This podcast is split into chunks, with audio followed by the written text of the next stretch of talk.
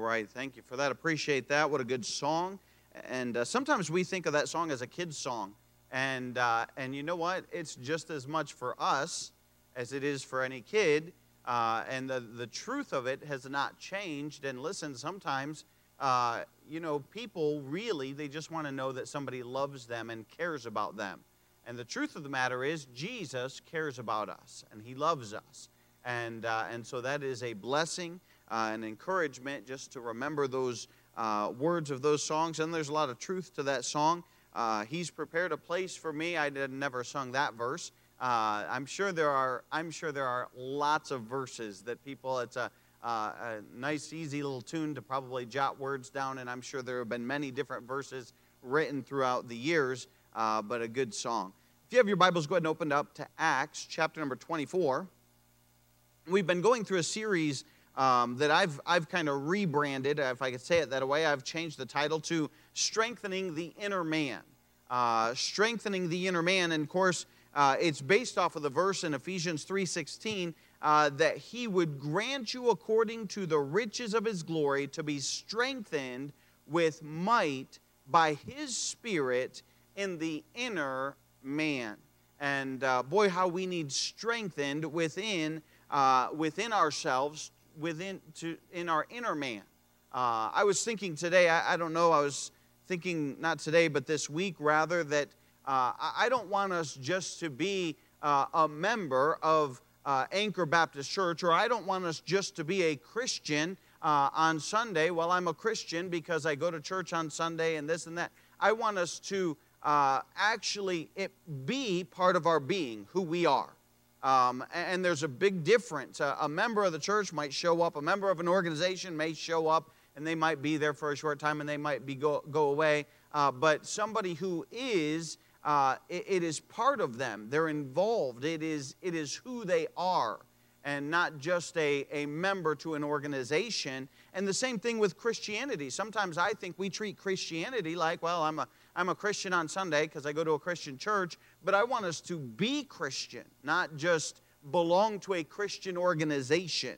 And, uh, and I hope that's clear. I hope that's understood uh, because there is a subtle difference there that's, well, not even subtle, but uh, important difference, really, uh, in those things. And so as we look at this idea, in Acts chapter 24, Paul is, uh, is brought before the governor and he is being charged with insurrection and uh, with all kinds of problems. Matter of fact, in verse number five, we're not going to read the beginning of that for time's sake, but in, the, in verse number five, uh, Tertullius, the, gov, the, the lawyer that is uh, bringing all the charges against the Apostle Paul, calls him a pestilent ringleader that is causing riots. That's uh, pretty much the words that he uses.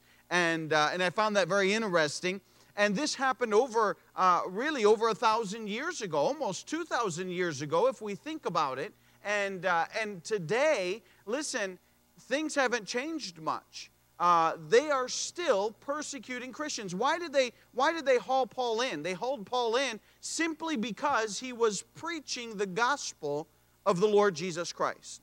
Now, that's not what they said. Uh, they, they're going to twist all the words and change it around and make it sound like uh, this guy is, is uh, trying to destroy the society of the day, but in all reality, all that Paul was doing, if you go back and by all accounts read what was happening, he was preaching the message of the Lord Jesus Christ. That Jesus died on the cross, was buried, rose again, and that he wanted to save those people. And uh, of course, that did not set well with the Jewish people, it did not set well with the Gentile people. Uh, many people who had their uh, religion and things like that, uh, they were all set, and, and it was causing severe problems in the town for those people. And they said, Man, we don't like this. And, and they started to uh, cause problems and want to overthrow and even kill Paul. And so they've brought him before the governor. They've given all kinds of accusations. Uh, and as I was saying, listen, that's, boy, that's happening today. Um, I mean, I remember over the past, I'd say five to 10 years, uh, you can bring up lawsuit after lawsuit after lawsuit where they have dragged Christians in because of their religious beliefs, uh, and that's, that's all it is. Uh, the bottom line is because of their religious beliefs, they've brought them into the court systems, sued them, shut down their businesses many times, and, uh, and sadly, it's not getting better.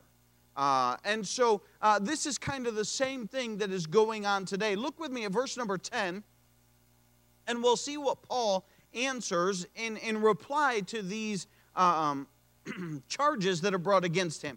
Verse number 10, Acts 24 10, the Bible says, Then Paul, after the governor had beckoned unto him to speak, answered, For as much as I know that thou hast been of many years a judge unto this nation, I do the more cheerfully answer uh, for myself. Paul just said, I don't need a lawyer. I'll represent myself. That's what he said in verse 10. Because that thou mayest understand, verse number 11, because that thou mayest understand that there are yet but 12 days since I went up to Jerusalem for to worship. And they neither found me in the temple disputing with any man, neither raising up the people, neither in the synagogues, nor in the city neither can they prove that the things whereof they now accuse me. But this I confess unto thee, that after the way which they call heresy, so worship I the God of my fathers, believing all things which are written in the law and in the prophets, and have hope towards God that which they themselves also allow, that there shall be a resurrection of the dead both of the just and of the unjust. And herein do I exercise myself to have always a conscience void of offense toward God and toward men.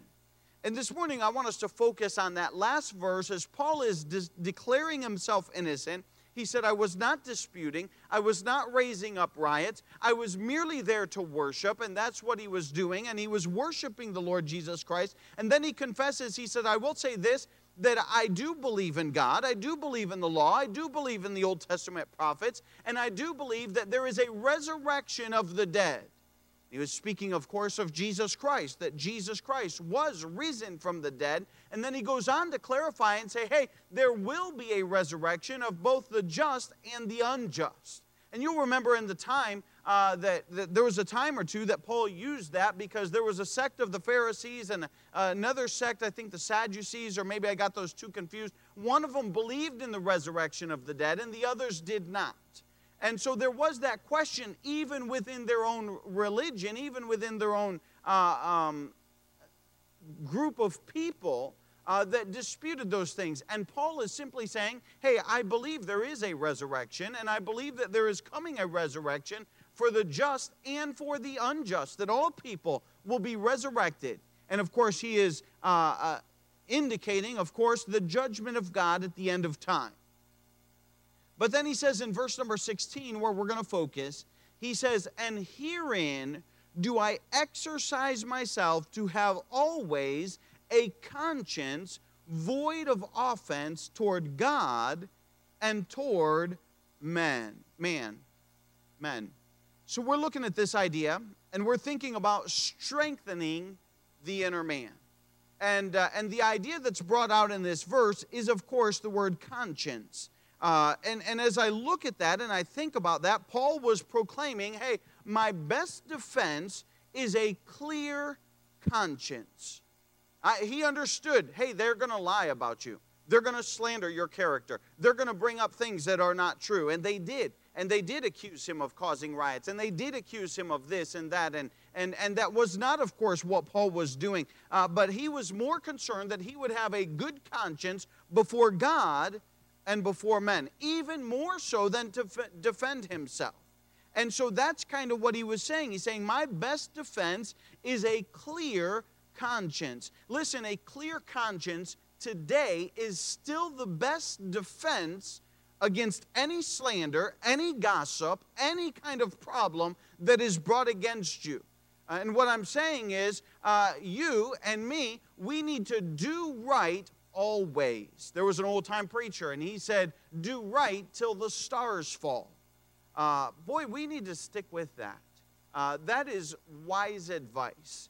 And I know we live in a day and an age when people believe to get ahead, you have to step on people. And in order to get ahead, you have to do this and you have to do that. And, and, and you have to uh, pull strings and, and play dirty, if I can say it that way. Listen, the Bible would advocate that we live right no matter what. I was listening on Friday. We went to, there was a young young couples activity and, and we were sitting there and we were talking and i found it very interesting as uh, one of the fellows was counting his uh, just job situation and, uh, and he was promoted and, and, and stuff. And, and, and before he had ever been promoted, he was telling me about a time when uh, he was a salesman. And as he was, he was working on sales, and, and as he was doing that, uh, he scored a huge contract.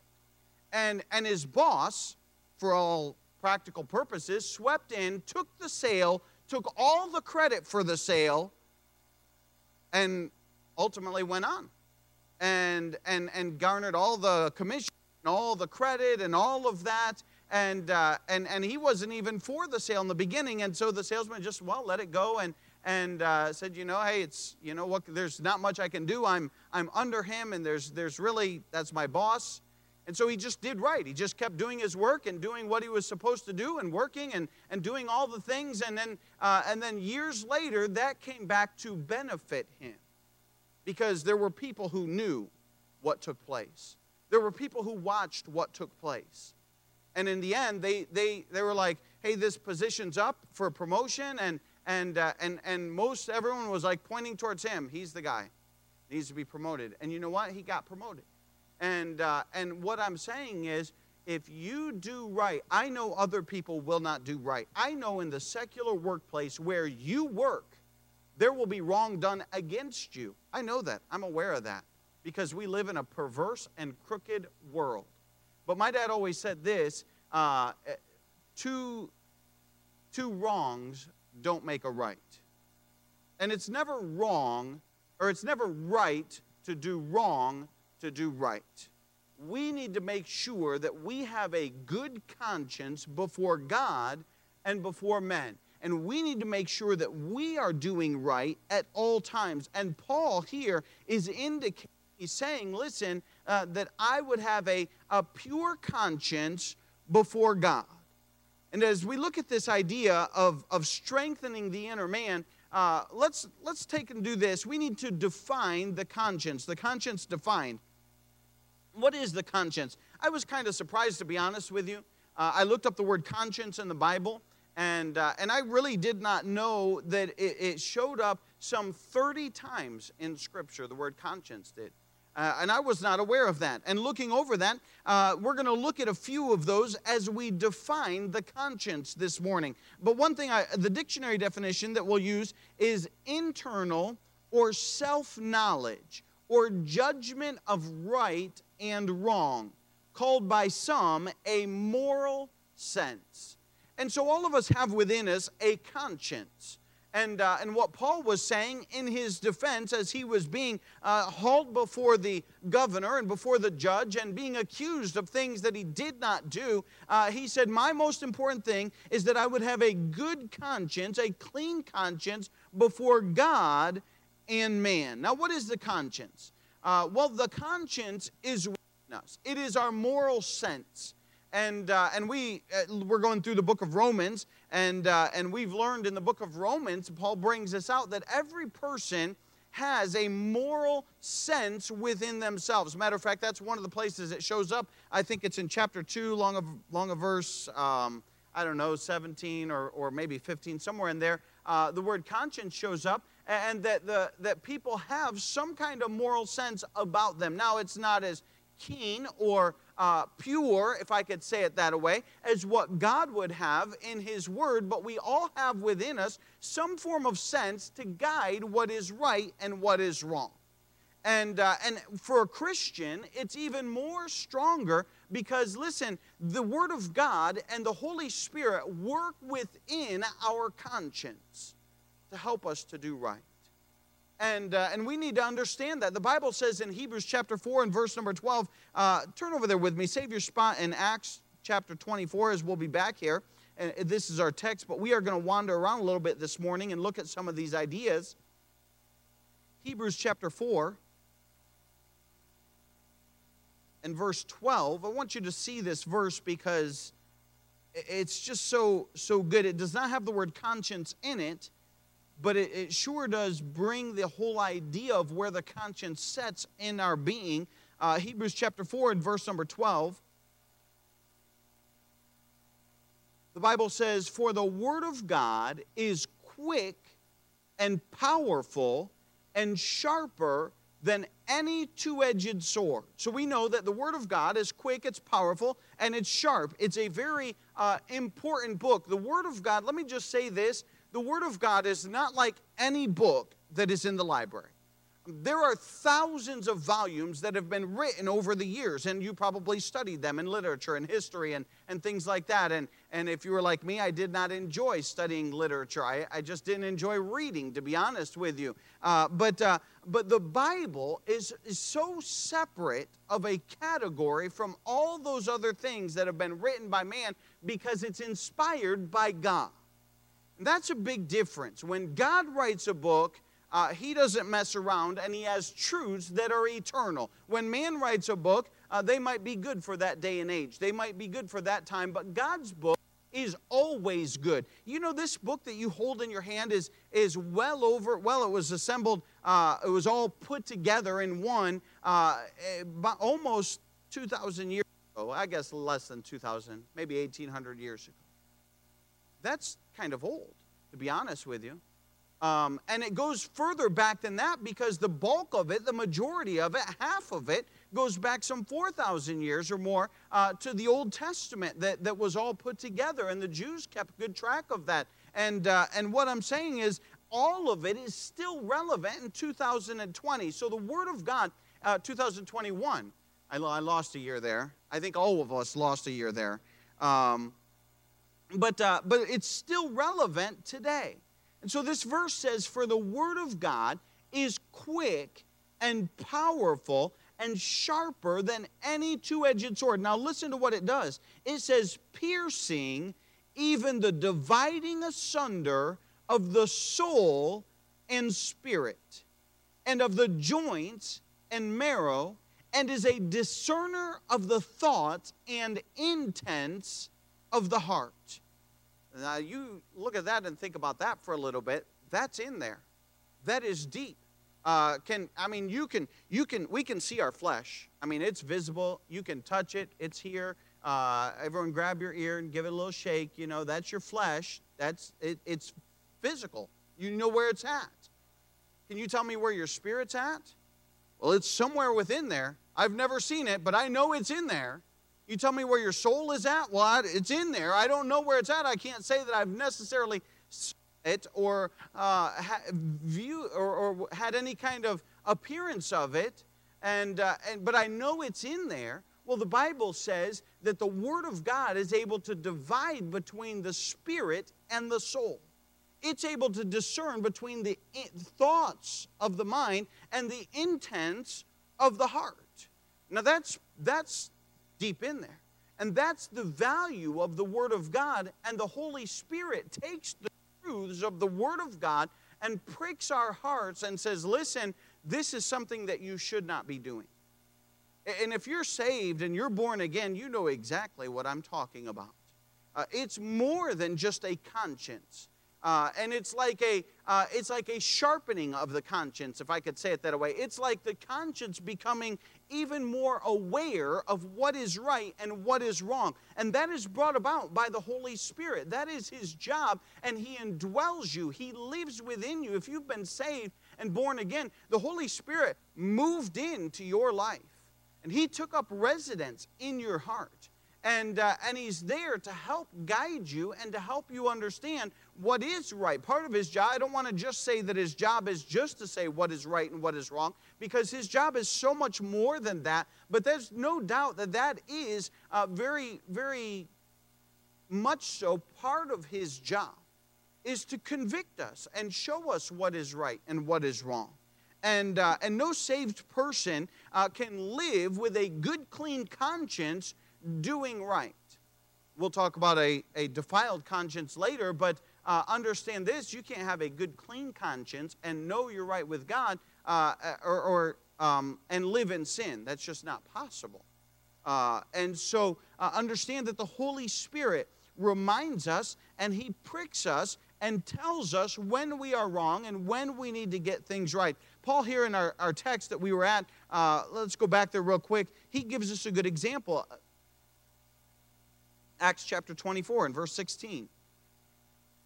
Paul gives us a great example here. And he says this, and herein do I exercise myself to have always a conscience void, that would be without offense toward God and toward men. And Paul gives us a wonderful example. Listen, we should all strive to have a clean conscience before God. And listen, coming to church every Sunday is a good reminder.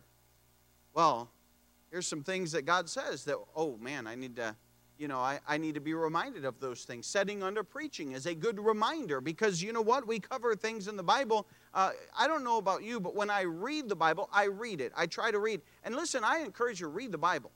Uh, you ought to read the Bible, it's good. Uh, and, and, listen, as you read the Bible, that will certainly, the Holy Spirit will sometimes prick your heart there. But there's times when a preacher will cover things that uh, I might read over that passage and totally not see that. And, uh, and so, you know, hey, both reading the Bible and coming to church, all of that will help guide and sharpen our conscience and allow the Holy Spirit uh, to, to touch our lives so that we can say, man, I want to have a good conscience before God. And listen, God goes with us every day of the week. It's not just Sunday, it's, it's every day that God is active and should be involved in our life. So Paul is saying, listen, I want to have a good conscience before God. Look with me in, in Acts 23, just back one, one page maybe, verse number 1. He says in Acts 23 1, and Paul, earnestly beholding the council, said, Men and brethren, I have lived in all good conscience before God until this day. In other words, what Paul was saying uh, is, is, let me clarify, that, let me say this. Paul, this was not perfection. If you read the life of Paul, you know he was not a perfect man. Now, Paul was, I believe, one of the greatest apostles. I love the life of the apostle Paul. It's incredible, really, to read about him, his zeal for the Lord and his knowledge and, and all of that. But Paul was not perfect. Matter of fact, you'll remember way back in the beginning of the book of Acts, he went through uh, grabbing men and women and throwing them into prison. Christians, he was looking for them. Uh, he was there at the death of Stephen, the martyr, uh, one of the, the, the, deacons of the church, uh, who was a very godly man. And, uh, and you'll remember he later said, uh, I was there when they, when they stoned Stephen and, and they laid their, their coats at my feet. And, uh, and he said, Man, I'll watch your coats. You go kill that Christian. That's Paul. so he was not a perfect person. Get a clean conscience you get a clean conscience by confessing that stuff and leaving it to God and understanding, hey, that the blood of Jesus Christ cleanses us from all sin. That's the only way to have a clean conscience. You can't have a clean conscience in and of yourself, it's not possible because we're all sinners. We know that. The Bible tells us that. It says, For all have sinned and come short of the glory of God. So every one of us have sin in our life, and therefore automatically there's no good way to have a clean conscience with God because we're already loaded down with guilt. We're already uh, carrying uh, that burden of sin around in our life. And listen, only Jesus Christ can take all that sin and wash it away. The Bible says in the book of Psalms that He, he casts it as far as the east is from the west that's infinitely gone. You can't find a line uh, between the east and the west. There is no division. You know, if you travel west, you can continue traveling west for eternity and never stop. Do you know that? If you travel north, you're going to hit a spot where eventually you're going to go south. You're going to go north, and you're going, you can find the actual point. The Bible says, as far as the east is from the west. Well, that's infinitely away. There's no dividing line that says, hey, this is the final point. You are now heading east. No, you're always heading west. If you're going around the world, you can circle it a thousand times and still be going west. And so sin, our sin has been removed from us. Uh, thank God for the salvation that we have in the Lord Jesus Christ. And He enables us to have a clean conscience. Now, the devil will keep dragging that stuff back up and saying, well, here, here you go. This is, this is wrong. You just tell him, listen, uh, I've, already got, I've already got that right with God. and I've got forgiveness from God. And Jesus Christ is my advocate. He's my lawyer between God and I. And He's the one that has forgiven me of my sins. And I can have a clean conscience, a good conscience. And Paul is saying here in verse 23 that he wanted to have a, a good conscience, that he's lived in good conscience. In other words, hey, even if he did mess up, even if he did sin, he got it right right away with God. He said, Man, I messed up. I've done wrong. And you can see life Paul, he, he didn't do everything right. Uh, so, so a good conscience is not perfection. Do not think that it is, do not equate a good and a clean conscience with perfection because it's not, but it is keeping short accounts with God. When the Holy Spirit pricks your heart and when the Holy Spirit says, hey, you're wrong in this area, get it right with God. You don't have to wait. Now, this might come as a surprise. You don't have to wait till Sunday to the altar call. You don't have to do that hey, that day, that very moment when the Holy Spirit, matter of fact, that is the best time to do it because He's working on your heart right then and there. And just stop and pause wherever you're at and, whisper a prayer God, forgive me, I was wrong. And I see that, and I shouldn't have done that. And, and keep a short account with God so that you can have a good conscience. I'm telling you, there is nothing better than having a good conscience between you and God. And Paul was claiming, hey, he had a good conscience. He encouraged Timothy uh, to serve with a, uh, with a pure conscience. And uh, he says uh, in, in 1 Timothy, you don't have to turn there for sake of time, but 1 Timothy 1.18 and 19, he says, This charge I commit unto thee, son Timothy, according to the prophecies which went before on thee, that thou by them mightest war a good warfare, holding faith and a good conscience, which some, having put away concerning faith, have made shipwreck. In other words, he's saying, hey, to Timothy, make sure you keep a good conscience before God.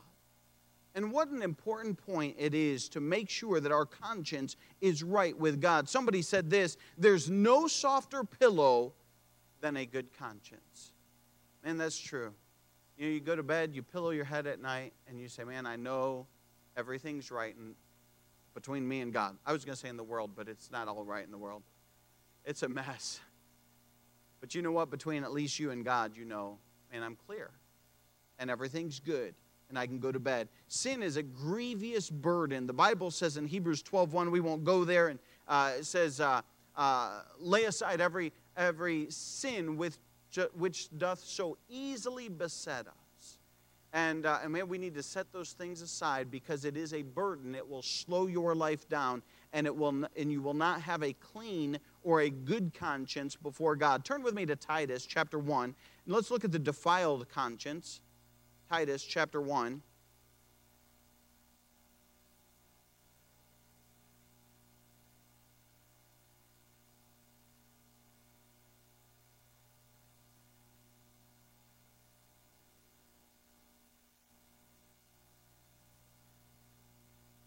Titus chapter 1. If you go to Hebrews, just go back a couple pages. He's, Philemon is there, and then Titus. Philemon, you'll skip over. You won't even see it. It's probably not even a one page in your Bible. So, Titus chapter 1, verse number 15 and we'll see the defiled conscience. So we've seen it, we've, we've looked at the good conscience. Now let's look at a defiled conscience real quick. The Bible says here in, in Titus chapter 1 and verse number 15, it says, Unto the pure all things are pure, but unto them that are defiled and unbelieving is nothing pure. But even their mind and conscience is defiled. They profess that they know God, but in works they deny Him, being abominable and disobedient, and unto every good work reprobate. So he calls here a defiled conscience uh, a conscience, mind and conscience is defiled. The word defiled means made dirty or foul, polluted or corrupted. Um, I remember uh, seeing, I've been on, I, Lord has blessed me with the privilege to be able to be in some waters, I was in a sea uh, that were, I mean, clear. I could not believe it. I've been, I grew up on lakes, I grew up on rivers, I've grown up you know, with lots of water and uh, canoeing and, and things of that nature and, and spent a lot of time in the lakes. And, uh, and I was out on a sea, and I'm telling you, uh, you looked down and it was i don't know if it was 20 foot deep or 30 foot deep. It, you could see every single thing on the bottom. I couldn't believe it. I was blown out of my mind. I've been in lakes that you couldn't see two foot. You couldn't even see a foot. You stick your hand in it disappears you're like something brushes your leg you kind of get a little nervous because you're like man i don't know what's there something just brushed my leg and uh, and that, that's the kind of water I, i've grown up around but but uh, man water that's crystal clear listen uh, that crystal clear allows you to see very clearly everything that is there. But if you take a little bit of mud and you throw it in there, you know what happens? That water gets cloudy. That's like our conscience. When our conscience becomes polluted, when it becomes defiled, when it becomes uh, full of sin, it, it, clouds the view and does not allow you uh, to determine what is right and what is wrong very clearly. Because remember, the, the conscience is our moral sense. It is to determine what is right and what is wrong. And when our conscience becomes defiled, it's like it has been polluted, it's been fouled up, it's been, uh, things become very unclear in our life, and we are no longer accurately able to determine what is right and what is wrong. And so, Paul, the Apostle Paul, has been telling Timothy before this in the book of Timothy that we looked at, he said, Hey, make sure you have a good conscience. Paul was saying in the book of Acts in chapter 23 and 24, Hey, I, I make sure that I have a good conscience before God. I want to make sure that I know and understand uh, that I'm right with God in my life. So, a defiled conscience would be one that is corrupted or one that is polluted or fouled up. And it, it, it, it causes you uh, to have problems to be able to determine what is right and what is wrong. I've seen it many times in Christian lives that people, when they, they, when they people tend to drift away from the Lord Jesus Christ. What happens there? Well, they start out with a good, clean conscience. They start out living right for the Lord Jesus Christ. And what happens is uh, they allow sin in their life. Maybe they're tempted, maybe some other thing. And, and listen, we all, we all do that. Every one of us will take that first step. But the difference between a clean conscience says, well, I want to get that right. I want to get that cleared up, and I want to get back to God. But a defiled conscience will just say, well, you know, it is what it is. You know, I'm imperfect. Um, a lot of people, a lot of Christians today will say, well, we got grace and they'll misuse and misapply the term grace uh, to mean, well, we can slide a little further away from God and we can slide a little further away from God and, and it's okay. And what is, what is taking place is their conscience is being polluted and their decision making on what is right and what is wrong becomes uh, even more gummed up and they're unable to determine what is right and what is wrong because they've allowed that defilement to take place. Turn with me to Hebrews chapter 10. So we have a good conscience that Paul advocated we ought to have. We have a defiled conscience in Titus 1 15 and 16. And I encourage you to write them down, go back and look at them. Turn with me to Hebrews chapter 10, and we'll look at an evil conscience. Hebrews chapter number 10 and verse 22.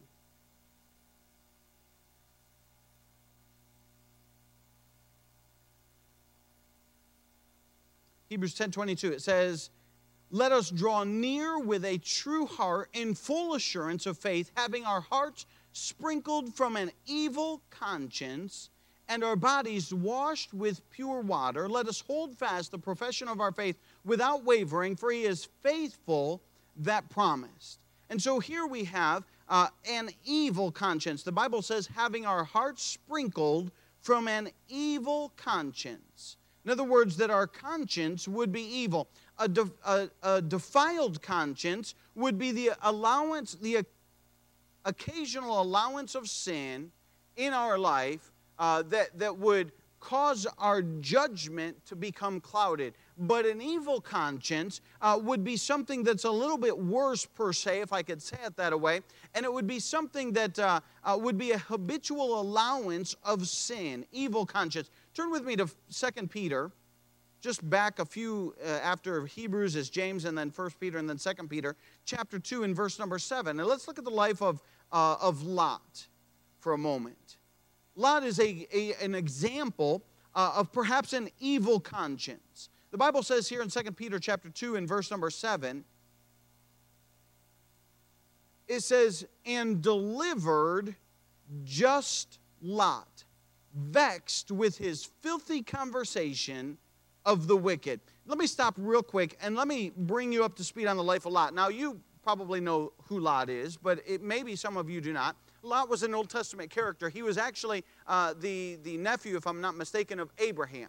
And Abraham, when he left, uh, he was going to the promised land that God said, Hey, I will show you. Get up and go. And so he was going, and, and, uh, and Lot went with him, which uh, I don't think he was supposed to go, but that's neither here nor there. He's with him. And uh, the herdmen of Lot uh, started to get into quarrel with Abraham's herdmen. You got to remember, in, the, in these days, uh, the idea was not your bank account. Matter of fact, they didn't have banks. Uh, your bank account was how many sheep you had in your herd and how many cattle. That was your bank account. And so uh, they had, Abraham was blessed of God and had a lot of herds. He had a lot of cattle. He had a lot of uh, sheep. He had a lot of goats. He had a lot of animals, livestock. And, uh, and Lot had a lot of livestock as well. And as they went through, uh, it started to become a problem because, listen, you know, uh, livestock, they have to eat something.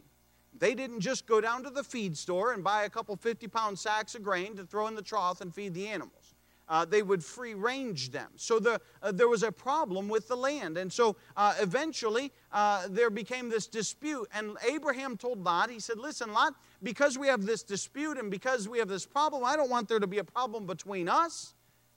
He said, You pick what you want. And the Bible says that Lot had, uh, had pointed his tent towards Sodom and he was looking towards Sodom. And the Bible says that Sodom was a, a well watered area, it was very green. And so Lot's thinking, that's what I want. All those green fields and all that place for my animals, my livestock to be able to feed. And so Lot is looking towards Sodom. We find in Genesis. And then uh, several chapters later, we, we kind of, everything kind of disappears, and the Bible deals with Abraham and Sarah and their travels and everything. And then several chapters later, Lot pops back up in Scripture, and it says, hey, all of a sudden, Lot is no longer with his, his tent pitched towards Sodom, he is now living inside of Sodom. Sodom was Sodom and Gomorrah. It was the place that God destroyed because of the wickedness that was taking place in, in the, in the uh, cities of Sodom and Gomorrah. And so it was a wicked place, and Sodom was living, or excuse me, Lot was living right inside of Sodom and Gomorrah. Not only that, but he had become a leader in Sodom and Gomorrah. And the people actually looked up to him. And you remember the story how God sent his angel down to, to Lot and said, Lot, you've got to get out of Sodom and Gomorrah. God is going to destroy Sodom and Gomorrah. And so Lot, uh, he says, Well, listen, um, you know, okay, finally he's, he's stalling and stalling. And finally he says, Okay, let's go. And he tells his, his sons, uh, his son in laws, and his daughters, uh, he says, Hey, you know what? The Lord is going to destroy this place. We've got to get out of here. You go back and read it. Uh, his life was so wicked, his life was so bad, his conscience was so evil that his, his own family laughed at him and said, You're religious? We didn't even know you went to church. We didn't even know you owned a Bible. We didn't even know you knew who God was and they laughed at him and did not believe him. And matter of fact, the Bible says that Lot left out of there with only his two daughters that were at home and his wife. And his wife, even on her way out, turned and looked back towards Sodom when God had strictly said, Do not look back. And she turned to a pillar of salt and was gone, died right then and there. And Lot left out, he lost everything that he had if you read the Old Testament story of Lot, you would be very prone to believe, I would be very prone to believe Lot was a lost man. There's nothing in the Old Testament that leads me to believe that Lot was really saved, other than the fact that God sent his angel there. But if you were to look at his life, if you lived in Lot's day and you were Lot's neighbor, uh, or you, you, let's not even say you lived in Sodom. Let's say that maybe you uh, occasionally traveled into uh, Sodom because you had business to do and then you left and you knew it was a wicked place. You would never, in your right mind, look at the life of Lot and say, that guy's a saved fella. Because his life did not demonstrate that at all.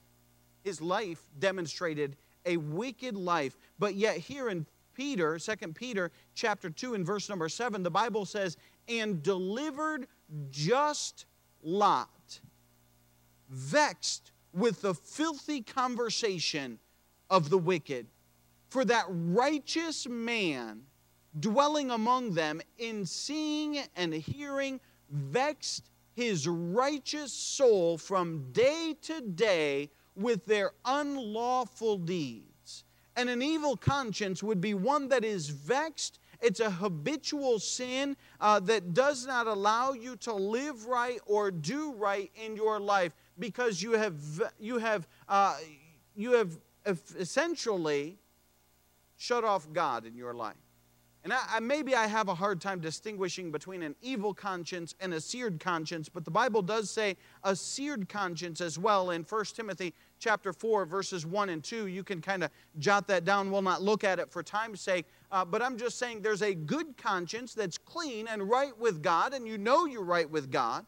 I'm not saying you're perfect, but you're right with God. Up to now, you know everything's good and everything's great with God between you and God. That's the best way to live. And then there's a defiled conscience where, uh, man, you have sin in your life. You know you have sin in your life. God has pricked your heart about that sin, uh, but you have to get it right with God, and that's a defiled conscience. And then there's an evil conscience where, uh, man, you just live in wickedness and habitual sin on a regular basis, and a seared conscience. And the Bible would lead us to believe, hey, uh, that that here's maybe a, a, a, little bit of a difference. The Bible says in Romans chapter 1, 32, uh, gives us a whole list of sins. And then at the end of that passage, it says, and they have pleasure in them that do them. They take pleasure in that sin. There's some stuff I don't understand uh, how people could take pleasure. Going through the book of Proverbs on Wednesday nights, and, and, and those who uh, take advantage of other people and steal and even kill and, and have no remorse or no regret, and, the, and would even take pleasure in doing those things. That just goes, it blows my mind. I can't fathom that. But I would think that that's probably a seared conscience where you have shut God off in your life and you take advantage or you take pleasure rather in going against things that God has written. And so uh, that's the conscience that defined. Let's go back, and in the next two minutes, I want to give you two things from Acts 24 and verse 16. Just two things that we need to work on. The Bible says in Acts 2, 6, uh, 24 16, and herein do I exercise myself Paul says this he develops a good conscience. You know, exercise requires a goal. You have to say, I need to work on. If you just say I'm going to exercise and you have no goal, it, you're probably never going to make it. You're not going to exercise. Um, you have to say, well, I'm going to exercise, and here's my goal. I'm going to do 30 minutes of exercise three times a week, or I'm going to uh, walk, or I'm going to maybe if you're a runner, you say, man, I want to run a 5K in, in a certain amount of time. If you're a weightlifter, I want to lift a certain amount of weight, uh, or, or, whatever it is, or maybe it's a, a diet thing. Well, I want to hit this goal, so I'm going to exercise so that I can hit this goal, and, and it's a goal oriented. And listen, in our Christian life, Paul was saying this. He said, And herein do I exercise myself to have always a conscience void of offense toward God. In our Christian life, one of our strengthening the inner man, strengthening the spiritual man, we need to exercise and have a goal of saying, you know what? I want to have a good conscience before God. That's my goal.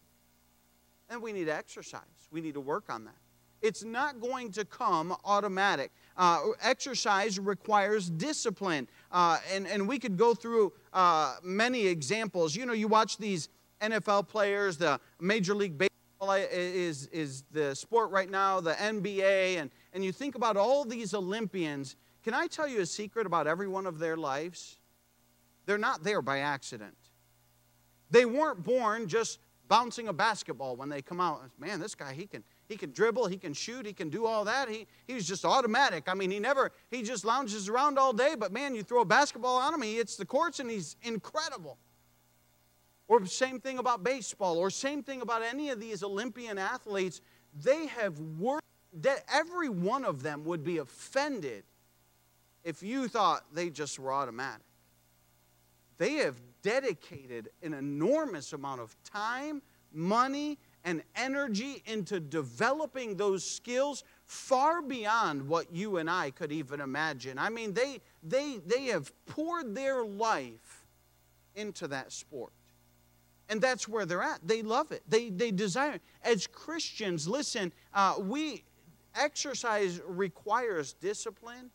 And if we're going, the reason the Apostle Paul was such a wonderful apostle and one of, in my opinion, one of the most upstanding, incredible apostles is because the, his dedication and his goals to exercising a good conscience before God and saying, you know what, I want to live right before God no matter the cost. And he paid the price. And he dedicated himself to God. So he developed a good conscience and then a good conscience displayed. You'll notice he said a good conscience before God and man. If your goal is to please men, you may not please God. But if your goal is to please God, it really doesn't matter what men think. By and large, you'll have a good, you won't wrong man. If, if you're trying to please God with your life and you're trying to have a good conscience before God, it will cause you, because the Word of God says, love thy neighbor as thyself. It will cause you to treat people correctly. Because you can't have a good conscience before God and treat people incorrectly. It's not possible. And so he worded it very well, saying, having a good conscience, void of offense before God, and secondly, before men. In other words, I strive to live right before God and before man. As we stand to our feet with our heads bowed and our eyes closed, a good conscience, strengthening the inner man. I hope you have a good conscience before God this morning. Father, we thank you for your word. Thank you, Father, for the truths contained in it. God, I pray that you would speak to each and every heart this morning. Well, thank you for that. In Jesus' name I pray. Amen. As we just have a short hymn of invitation, I'm aware of the time. But I want you to have a good conscience before God. It doesn't take long just to sit, to whisper a prayer to the Lord. Clear your conscience before God. And walk out of here, head held high, knowing you're right with God. There's no better feeling. I'm telling you to make the rest of your day go better. Have a good conscience before God.